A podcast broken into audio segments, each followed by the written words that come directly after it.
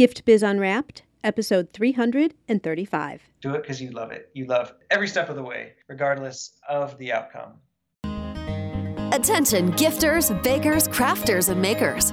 Pursuing your dream can be fun. Whether you have an established business or are looking to start one now, you are in the right place. This is Gift Biz Unwrapped, helping you turn your skill into a flourishing business. Join us for an episode packed full of invaluable guidance, resources, and the support you need to grow your gift biz. Here is your host, Gift Biz Gal, Sue Monhait. Hi there, and thanks for joining me on this week's show.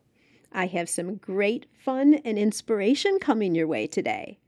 But before we get into that, I want to update you on what's going on in my private Facebook community, Gift Biz Breeze.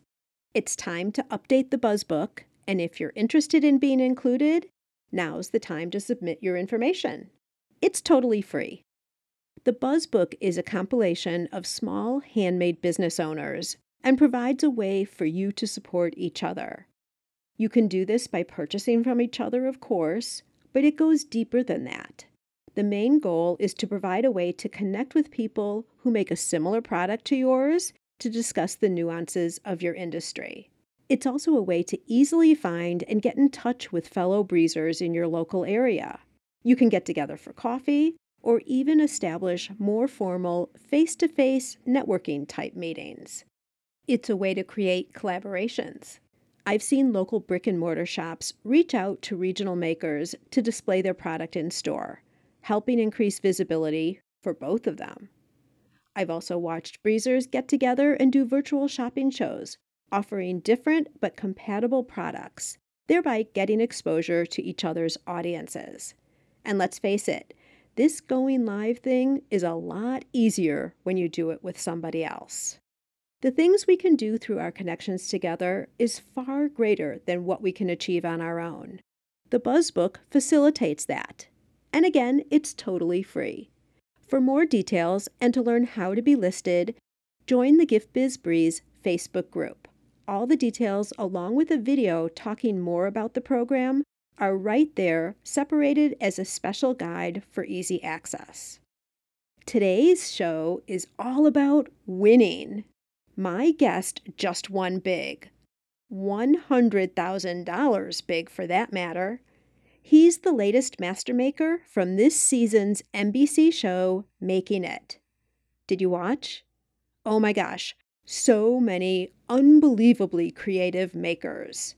The ideas they come out with and the end products are incredible. The out of the box thinking, the risks to push their creativity beyond the limits. It's such a fun show, and if you haven't seen it, you can still go back and catch the show now because it's available on demand. It's fun to hear the behind the scenes of being on the show, and you're going to get all of that.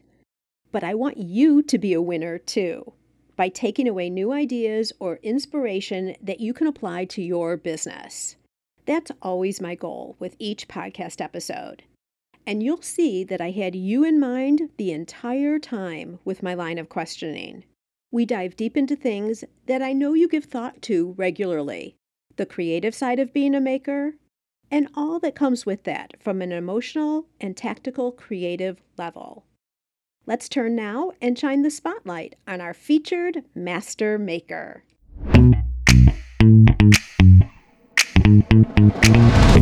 I am so excited to introduce you to Adam Kingman. Adam is the most recently titled Master Maker. He's the winner from season three's Making It show, hosted by Amy Poehler and Nick Offerman. Adam is an industrial designer and creative director from Lake Tahoe. Growing up, the mountains were his playground, influencing his stewardship of the planet and resourcefulness of craft. With recycled and retired materials, Adam is a modern day MacGyver, using designing thinking to create simple, intuitive solutions. Outside of work, Adam loves to write stories, direct short films, and explore the Sierras. Adam believes we're all just kids at heart, and imagination is our finest resource. His dream is to be a Disney Imagineer and someday a design professor.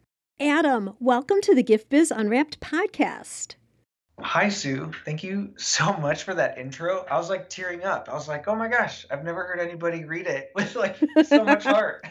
so thank you and great to be here. Well, I love what you do. And as we were talking about in the pre chat a little bit, all of our listeners are right in line with you. So I am super excited to get into the conversation, but I have to delay it for just a short second because I'm going to have you participate in what has become a tradition on this show, and that is having you describe yourself in a little bit of a different way through a motivational candle. So, if you were to share with us what a candle would look like that speaks all about you, Adam, what color is it, and what would be a quote or a saying on your candle? Oh, such a good question. The candle would be yellow. Yellow is my favorite color because it is the color of warmth, of sunshine, of happiness. And the girl next door, when I was five years old, and she was five years old, she told me her favorite color was yellow. And we have since grown up, and she is the bravest woman I know.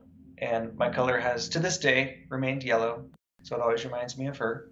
And my quote would be enjoy the process because I believe process is the most important thing. And the older we get, the more we think about perception and presentation.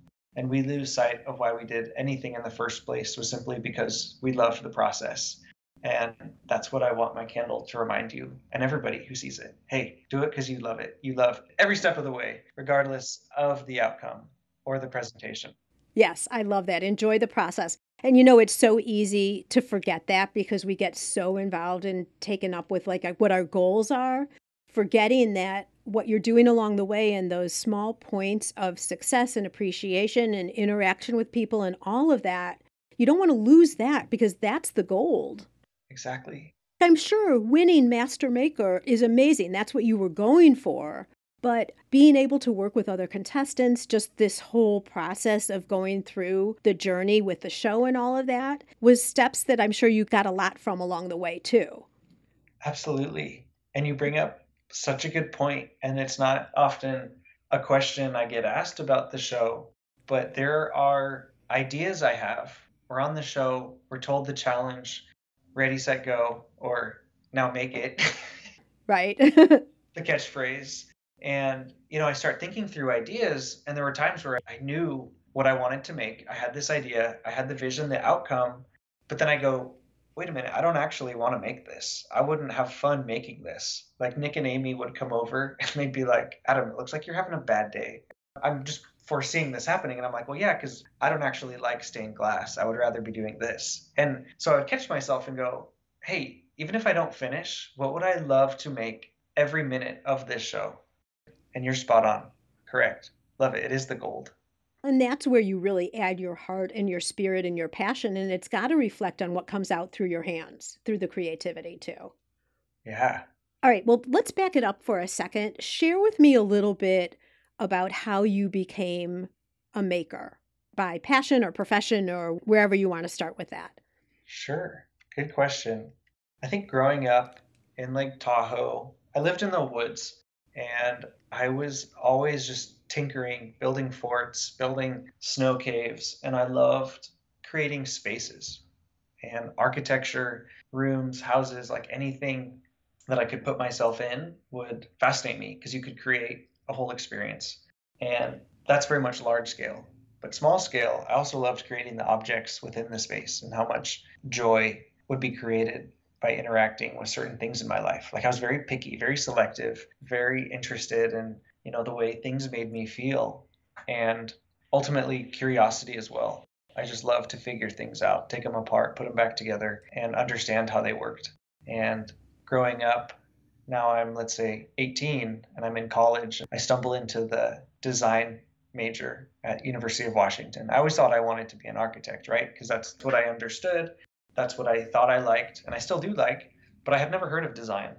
And I take this class and I fall in love with it right away because it's all about what is objective versus subjective. How do you solve a problem? How do you create something that makes people feel a certain way? And every question I had always wondered growing up was suddenly being answered. I didn't even know what questions to ask, but I'm being told things that I've always wanted to know. and graduated in 2014 with a degree in industrial design, which is all about designing products and spaces and objects that are understandable, intuitive, that make you feel good, that bring you joy. Are you using that today in your professional career? Yeah. My day job is I'm an industrial designer at a consultancy, a creative consultancy in San Francisco. So it's a mix, big mix of projects and I still have creative itches on the weekends to take photos or direct short films or be a little sillier. I just love working with my hands and working with people who think like me and who don't think like me. It's such a creative world, and that curiosity kind of pulls me into all sorts of scenarios. I've got to say, I know for sure that we have listeners here who, just like from what you're describing, you've always had that creative vein running through you it gives you joy and fulfillment and all of that. And you've been very fortunate because you've been able to continue that on as you've gotten to be an adult in your professional career and all. And so many people that I know are listening have done other things for their profession, become bankers or realtors, name it, you know, whatever it is, but now are gravitating back to the making, the craft, and things that they enjoy. And trying to kind of discover what's possible for them as they continue on, either in addition to what their quote unquote professional job is, or possibly transitioning even into a business around whatever their creative art is. So we're in the same group, Adam, right here.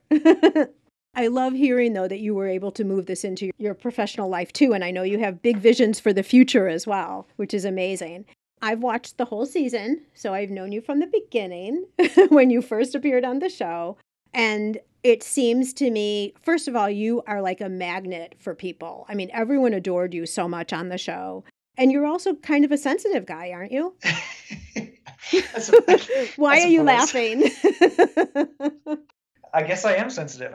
That's a new descriptor for me, sensitive. But yeah, I do feel, right? Things, you know, emotions are a gift. And if we listen to them, they can be a huge asset, right? Mm-hmm. Well, that was kind of where I was getting at with the question is do you see yourself using that, like what you're feeling and what you're sensing and all of that, as you apply it to your creativity? Yeah, that's such a good question. I go back to like the rules of good design, right? Good design, not only does it satisfy a function, but it also makes you feel things. Does it make you feel frustrated, angry, upset? Does it make you feel seen or understood? Does it make you feel nothing, right? It almost disappears. Like some people say, good design is almost invisible because you don't even notice that it's there. And I just remember being on the show, and the judges would give us the criteria of what they're looking for. And I would always add in a few more bullet points for my own personal goals, right? So if nobody was in this barn with me, what would I make? Like, what would I just love to have walked away with at the end of the day? And I would always add in, okay, I really want it to be interactive. You have to be able to touch it. You have to be able to push and pull or sit or step into something. So, interactive, first and foremost. Second, there has to be an element of surprise. There also has to be something emotive, and there has to be story. And always would try to integrate just a little bit more into it. And we look to our past for inspiration. I believe we know what we love and that exists in our memories because they stand out. And so how do we pull from memories to create something special? And so i think certainly sensitivity and our emotions if we want them to can play really strongly into that. And that goes back to what you were saying in the beginning is it has to be something that i'm enjoying making and then the result is going to be the best which includes emotion past uh-huh. experience what your interests are at the time and now we know that you added additional goals on top of yourself. so, super achiever. but that was what made you happy and continued making you challenged and all. So, we have to start now from how did you get involved with making it? How did this whole thing come about? Sure. So, this is now mid pandemic, and my sister and I are both home in Tahoe and my sister Abby starts watching this show called Making It. I had no idea what it was, but quickly found myself with my sister. It was our nightly ritual. We would watch Making It. We loved it. We got so involved. And I remember being so inspired by Justine and Jesse and their creative approach and almost abstract presentations. I loved it. I had never seen something like that on TV before. And I turned to my sister and I go, Oh, this looks like so much fun. And my sister goes, I would have fun watching you on this show. I give her some side eye and I go, What? What do you mean? She's like, I think you'd be great on this show. I was like, Huh, okay. I go, I don't think they're looking for a guy like me. I don't really have a thing.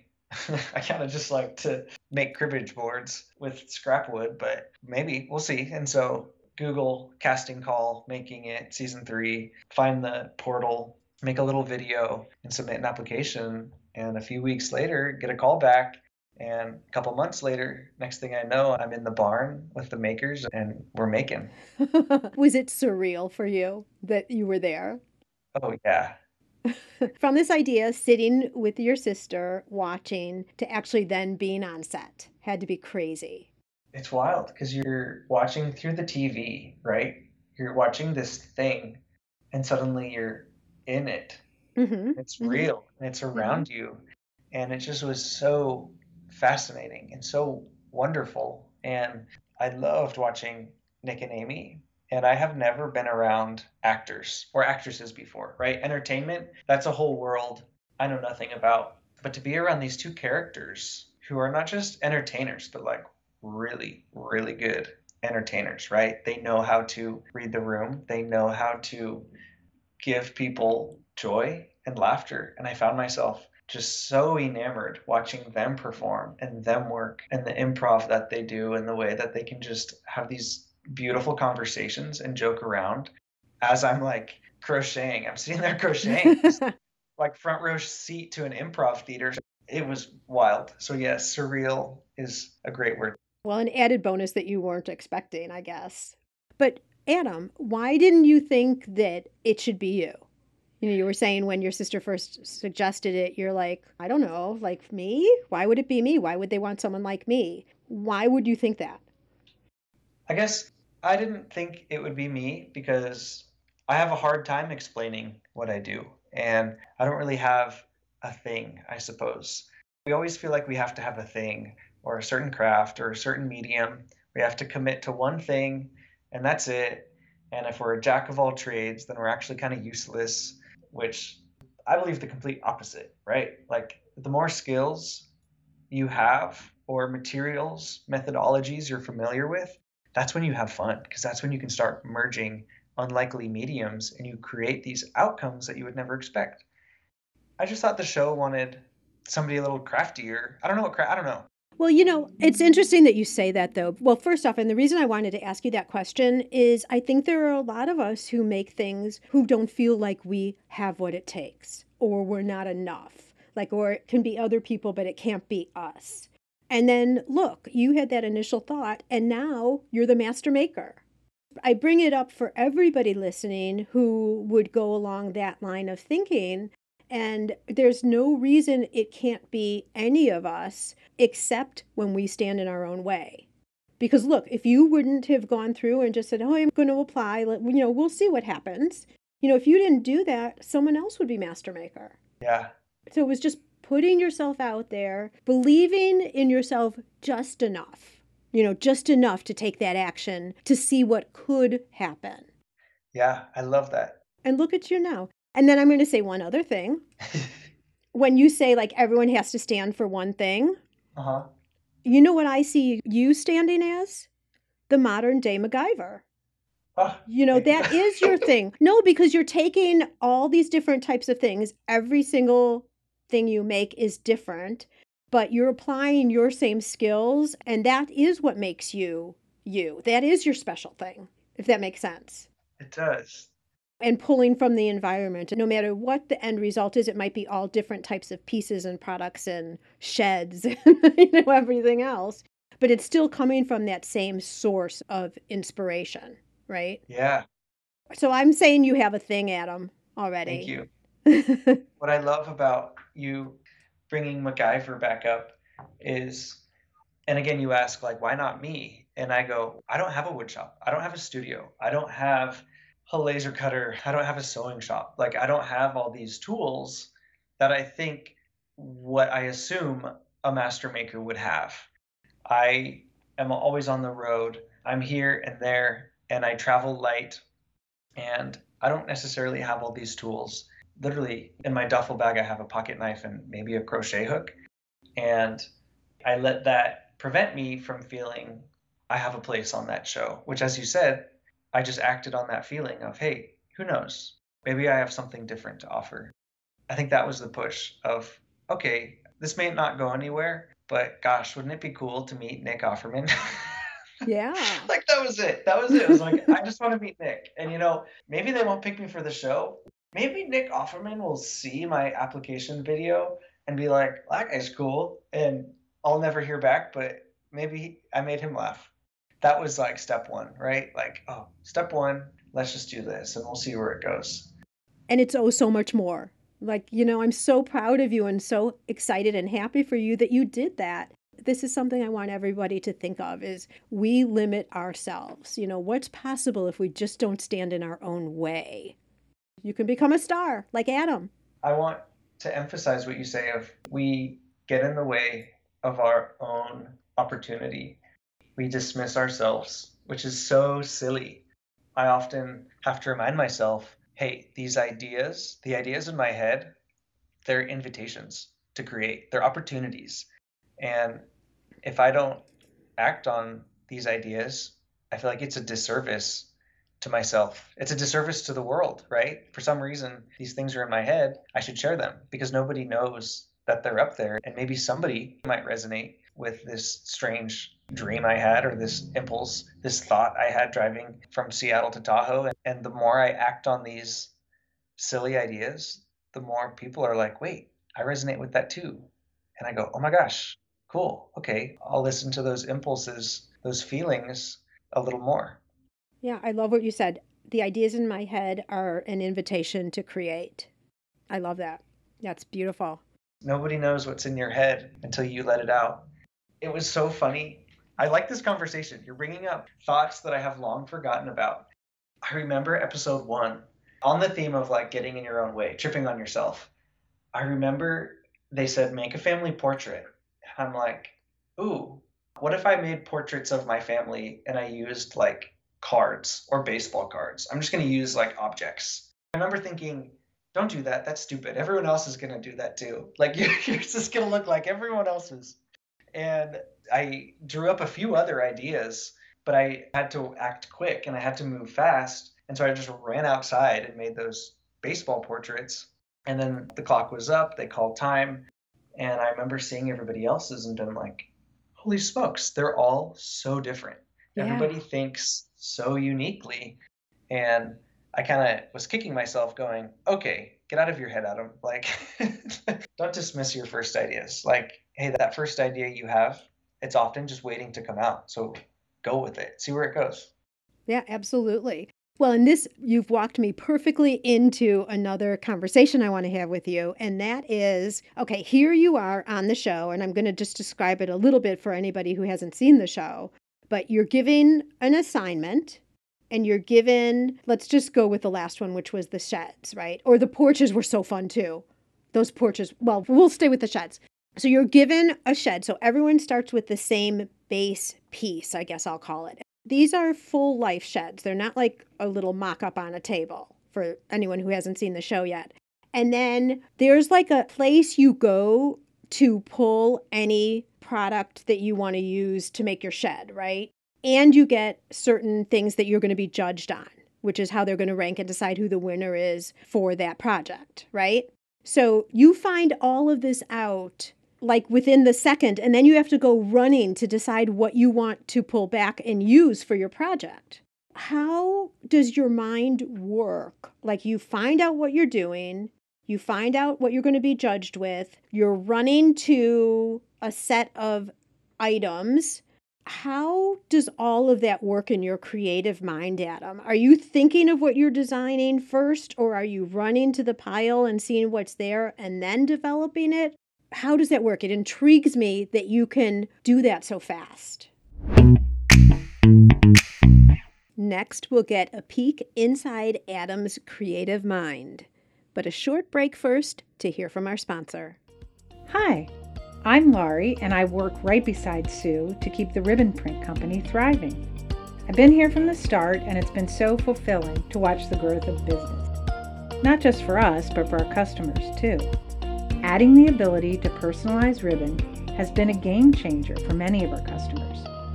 We've been told it's what kept them in business back in 2008 and then again in 2020. As a matter of fact, we're seeing more and more schools and florists inquire about the capabilities, along with the standard businesses like handmade product creators, promotional product businesses, and chocolate makers. One of our strengths is that Sue used this technology when it was first identified to grow her gift basket business way back when. She's the only one in the industry to have actually applied it to her business, giving her insight on pricing and marketing that others just don't have. This is also why our software, along with an exclusive online training program, is the industry gold standard. Nothing else comes close to its reliability, design flexibility, and ease of use. All done with the goal of making you look good as you bring smiles to the faces of your customers. To learn more and see the ribbon printer in action, go to theribbonprintcompany.com. Thank you. That's such a good question. I have a few different ideas popped into my mind as you were asking that. And I have two things. One is the brain Rolodex, and the two is the scrap pile. And if I forget to touch either one of those, feel free to loop it back in. But first, I'm going to talk about the brain Rolodex. This is what I call the internal pinup board that we all have in our mind. I feel like we often feel like an idea just happens on the spot. You know, just we just get this spark of inspiration right away and it happens. And sometimes that happens, but I think often we observe and we just start collecting ideas. We collect materials and things and approaches that we really like, that stand out. And we often don't really know what to do with them in that moment of time because you know you're buying vegetables or you're showering. That's why I like the shower. You know, such good ideas in the shower because you're just standing there thinking. And we have to store these ideas away. And I remember being in the barn and being surrounded by so many materials that I had never seen before that I didn't even know what they were. Even tools, I'm like, I don't know what this thing is. What's this little pizza cutter? I still don't know what that thing is in my desk. and you just start storing concepts, storing crafts and materials in my brain Rolodex. And so when they say, hey, shed hack, I immediately go, okay, what has been sitting in my head that would go inside said shed? So meanwhile, that's like the brain Rolodex. It's sort of this like pinup board. And then there's the scrap pile. And I remember being on the show, and week after week, I would walk past this section of the barn that was just slowly accumulating really nice hardwoods, really nice pieces of ripstop, lots of embroidery hoops, great canvas fabric, really great durable canvas, even some steel, some like tube steel.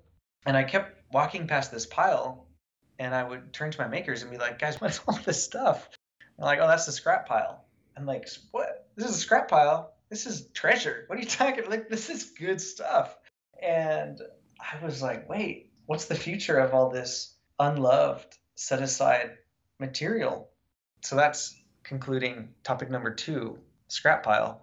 And so we're told, hey, make a shed, make a space, make your happy place. And I immediately go, oh, my happy place. This is about, for the first time in this whole show, we're being asked to create something for ourselves, not somebody else. And I go, oh, what do I love? I love primary colors. I love the playfulness of red, yellow, and blue.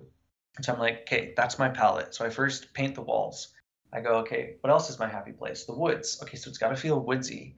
I go, okay, there's some beautiful palm trees and trees surrounding the barn, so I have to knock out these windows. So I cut out these windows and I cut them out above eye level so you only see the treetops and the blue sky. So when you look out the window, it feels like you're much higher than you actually are. And I go, okay, I want it to be airy. So let's create a porch. Let's create, I'm going to knock out a side door because I want people to move through it. You right? I don't want a dead end. So you walk in, you turn around and walk out. I want you to walk in from the side. You can check it out. You can go out on the porch and it creates this nice flow. And I remember filming, Amy turns to me before they start rolling the cameras. And she goes, Oh my gosh, Adam, we've never walked in on the side before. I'm like, What do you mean? She goes, We've never walked into the side of a shed. They've all been front entry. And that was fun for her to say. So, meanwhile, the shed itself is starting to take shape. And I start looking at these materials. I'm like, okay, what can I do? Okay, I need a place to sit. I need a couch. I have this palette that's primary color. Primary color goes really good with mid century, mid century furniture and design aesthetic. And I love Charles and Ray Eames. And so I'm like, okay, what would they do? What would Charles and Ray Eames do? And so I made a fire pit. I made it a little asymmetrical. I made a huge bookshelf. And again, with this scrap fabric laying around, instead of painting, I just put fabric on the back of my bookshelf. So it kind of looked like Mondrian. I love Mondrian, the painter. And it just starts taking shape. And the scrap pile like continues to grow as I take from it at the same time. And so I add a trellis and I add this like faux extruded wall. And I keep finding these, there's some bowls, there's some shapes. I have extra lamp cord and I just add lamps. And it was just sort of this analog, organic growth of like I kept finding things and they fit and it worked. And that's what's fun about the MacGyver approach mixed with a little mid-century is it's very simple. It doesn't have to be elegant. It doesn't have to be too detailed but the details that are there just make sure that they're thoughtful. I don't know. That's it. it's really interesting because when we watch the show, and of course they can't put everything on air, right? But you made some comments on the show that I understand much better just by your description now. Like one of the things you talked about is I kept going back to the scrap pile. Well, now I understand better what the scrap pile was. But another thing you said is you know the doors that you put on your shed that you described as kind of quilt. It was actually out of wood, right? Or that's maybe where you used the rounds, the frames. I'm not sure if that's what you used, but you made the comment about the sun coming in. You, you were saying, I just could imagine at sunset the sun coming in and reflecting all those colors. Now I'm understanding it better because you were taking the outside into your shed as well. Not it wasn't just the shed itself, it was the extensions of what would happen with what you made in the shed. Yeah, so I hadn't gotten that before. So that was that's really interesting. That's a total side personal note from me. But would it be right to say that you didn't have the finished product already imagined? It continued to be created over time based on how it started to evolve. Yes, absolutely. And you start with a feeling and you kind of build it out. And because the shed was so big, it was really hard to fathom like every detail that would go into it. But you start with the hero moments the door, the couch, the bookshelf, the porch, and you go, okay, now I have moments. What moment do I want within the moment, right? Dream within a dream. Once you get a closer look, then what do you discover? Okay, so I walk through the door. What happens now? And I found this lovely felt. Also, there's beautiful felt in the barn. And so I made these really almost like Danish style, like slippers. Mm-hmm. Just really quick, really quickly just stepped on some cardboard. No, I made it out of masking tape. I made a masking tape slipper and then cut it in half. And then that became my template, which I traced on felt and then made a couple pairs of little felt slippers. And I'm like, oh, I want, right? Feelings like, okay, hospitality, that's important. Well, what makes you feel like a guest? Oh, slippers, a gift, a gift when you walk in. And so it was very organic in starting big and hour after hour seeing okay well what's next? And working big to small was huge. And i think this is a really big point too is you don't always need to know where you're going in the end yet. You can build it up along the way. You know we were talking about it for a creative challenge. But i think that's important overall. You don't always know how you're going to get there or what it's going to look like in the end. You just know the direction you're trying to take right that's what I'm hearing from you, and how your creative vision built upon itself until you got to the end. Right.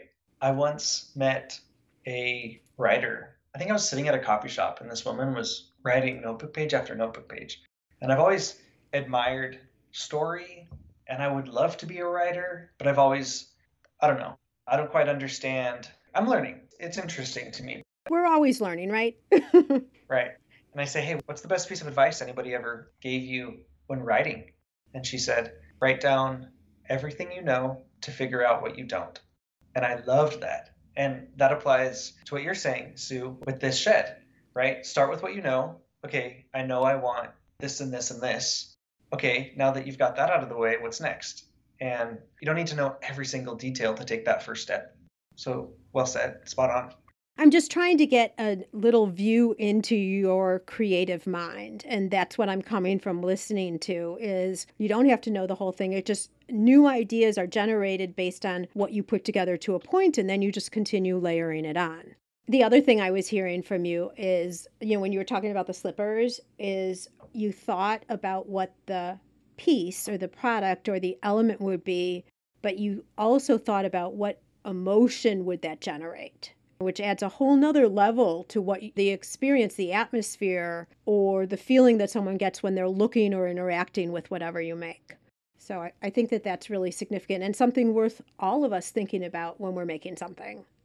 Yeah, that's fun. I like how you said that. What emotion? Start with the emotion and then work backwards.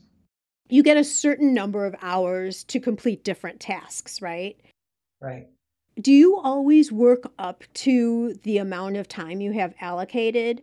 Or is there ever a point, let's say it's like half an hour before, and you're like, nope, this is perfect where it is. I'm going to leave it alone now? Or do you use up all your time?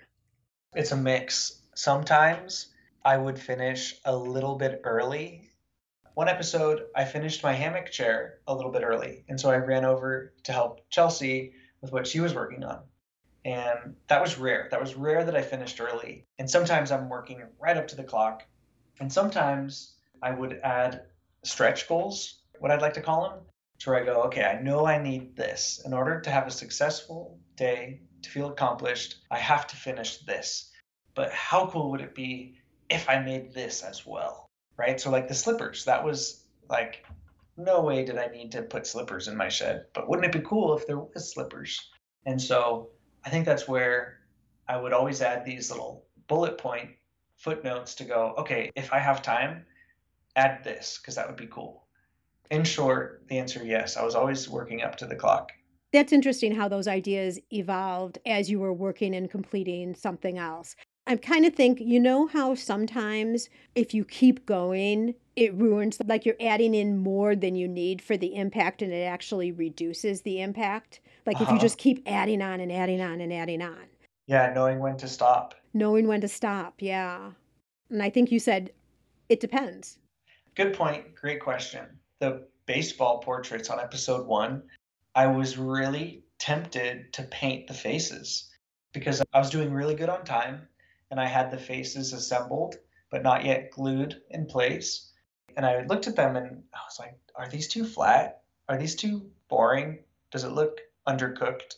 And I said, no, no, no, I think it's good enough. I think it's good enough. Don't paint it. Do not paint these faces. I'm not a big painter. And that was almost going against my own aesthetic or what I would like. And I was like, no, no, no, don't paint it. Don't paint it. Finish early and just don't overdo it. As you said, know when to stop. And so, yeah, there were times where you're like, okay, I'm done. I'm done. Walk away. and total judgment call, right? Like you might have painted it and it turned out great. But there's something to be said for leaving things to the imagination too. And you've just got to call it, decide one way or another. Correct. So, really, really interesting.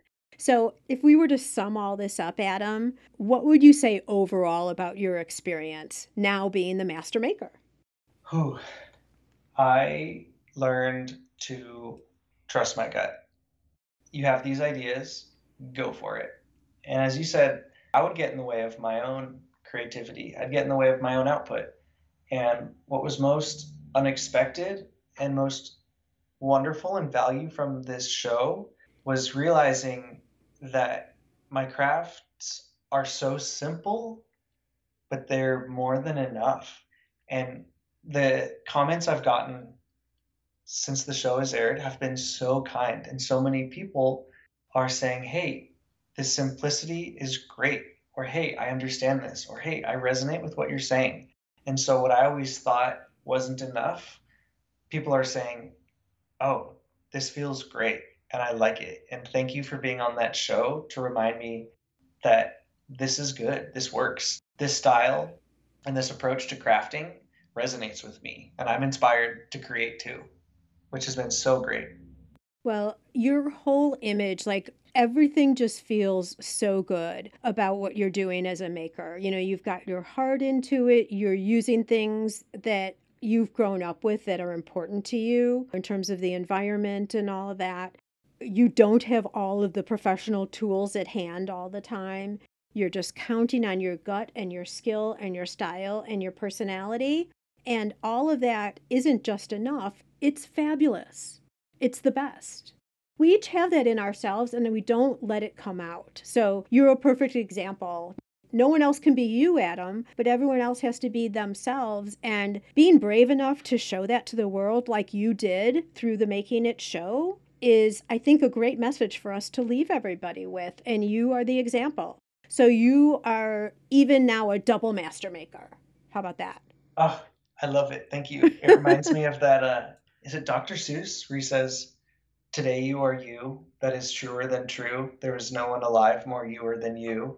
Beautiful. Absolutely. And we all need to claim it because if we don't, we're not allowing the world to see it. And just like you were saying, you know, things that you're making make people happy, give them certain feelings if we don't share what we have, we're denying people of having those feelings that we're able to offer. Yes. Oh, I love that. Thank you, Sue. No, I'm really serious about it too. And that's why I'm so in love with the handmade community because everyone brings something different to the table. Makes us feel good and makes us happy and is yeah. fulfilling as a maker as well. So it, it all comes full circle. So, Adam, if people want to follow you or know a little bit more about you after they've listened to the show here, where would you send them online? First, Instagram.